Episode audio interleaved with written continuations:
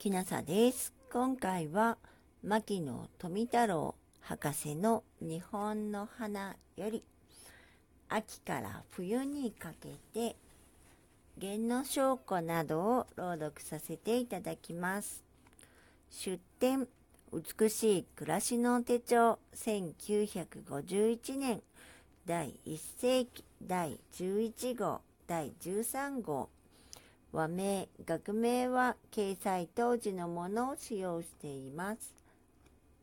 現代の人権意識からは不適切と思われる表現がありますが、執筆当時の時代背景、文章の性質及び著者が他界していることなどに鑑み、原文のままとしています。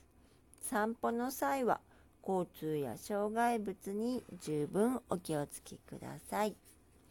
弦の証拠、袋草化。弦の証拠は多年生草本で山野に自生し、日本中どこにもあり、人によく知られている。弦に証拠があるという意味である。この草を乾かし、煎じて飲むと下痢止めになる。故に民間薬にされている。花はだいたい赤と白の2種類があるが、東京付近には赤はない。土佐は赤ばかりである。効力は赤も白も同じである。紅直草とも言い、なまって弁直草とも呼ぶ。昔はえーと、牛片と読むんでしょうか牛の偏りという字だと思います。というシナの植物だと言ったがわからない。インドにもあり、実は後に果実の皮が5つに分かれて上向きに反り返り、種子を飛ばす。反り返っている形がみこしに似ているので、みこし草とも呼ぶ。嫁な聞くか。読めな。日本国中どこにも自生する多年生草本でわかめを食用にする。普通はよく野菊と呼んでいる。茎、葉に毛がない。株から枝が出て、地の中を広がり繁殖する。わかめを細かく刻み、ご飯にまぶして食うのが一番うまい。釣り鐘草、気境化、釣り鐘草。日本に多い多年生の草本で原野によく自生する。根が薬用人参に似ているため、学者は釣り鐘人参とも呼ぶ。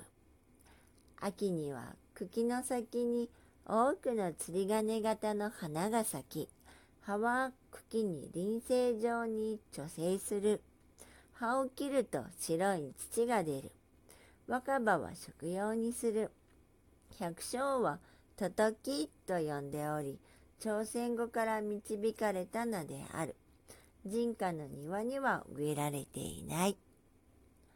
ヘクソカズラアカネカ。ヘクソカズラ。万葉集の中にはクソカズラと出ている。早乙女花とも言われる。花を水に浮かすと田植えをしている乙女に似ている。多年生のつる草でどこにでも生えている。焼いと花、もぐさを据えたように見える。全体どこを嗅いでも臭く、根の節から目立って非常によく繁殖する。後に実ができる。国によると、ヘクサンボウと呼ばれる。今回は牧野富太郎博士の日本の花。秋から冬にかけてより源の証拠などを朗読させていただきました。もしあなたが聞いていらっしゃるのが夜でしたらよく眠れますように。おやすみなさい。